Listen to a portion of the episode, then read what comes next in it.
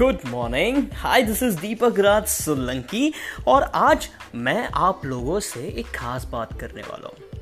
क्या आपको पता है जब किसी की शादी की सालगिरह हो तो हम उसे अंग्रेज़ी में जब विश करते हैं यानी कि जब हम यू you नो know, उन्हें व्हाट्सएप या मैसेज या उनके फेसबुक पर जब हम कोई पोस्ट लिखते हैं तो हमें लिखना क्या चाहिए? हैप्पी मैरिज एनिवर्सरी या हैप्पी वेडिंग एनिवर्सरी कंफ्यूजन है क्या? अगर है तो सुनते रहिए।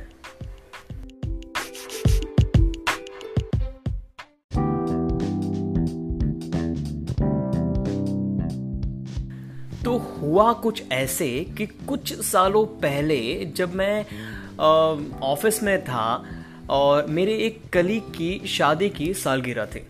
तो काफ़ी लोग आकर उसे विश करने लगे। तो कुछ लोगों ने उसे कहा हैप्पी मैरिज एनिवर्सरी तो कुछ लोगों ने उनसे कहा कि हैप्पी वेडिंग एनिवर्सरी तब थोड़ा सा मुझे लाइक कन्फ्यूज़न हुआ कि क्या ये दोनों सेम है या दोनों अलग चीज़ें अगर दोनों सेम है तो कौन सा ज़्यादा सही है? और अगर दोनों अलग है तो कौन सा एकदम सही है? तो इसी चीज़ को जानने के लिए मैंने थोड़ा सा गूगल रिसर्च किया और तब मुझे पता चला कि इन दोनों में तो भैया थोड़ा सा नहीं, कुछ ज़्यादा ही डिफरेंस है। तो क्या है इन दोनों में डिफरेंस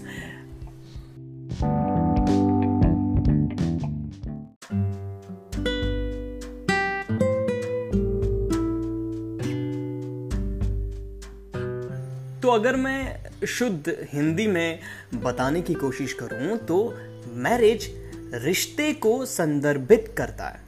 दो जीवन का दीर्घकालिक साझाकरण, यानी कि लॉन्ग टर्म रिलेशनशिप जबकि वेडिंग जो है, वो उस विशिष्ट समारोह को संदर्भित करता है, जो शादी में दो लोगों को एकजुट करता है।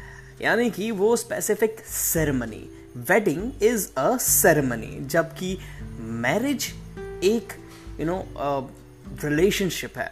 तो आई होप थोड़ा बहुत तो कंफ्यूजन क्लियर हुआ, लेकिन अब सवाल ये उठता है कि आपको विश क्या करना है राइट तो सिंपल है. जब भी आप किसी को शादी की सालगिरह विश करना चाहें तो आपको कहना है या लिखना है हैप्पी वेडिंग एनिवर्सरी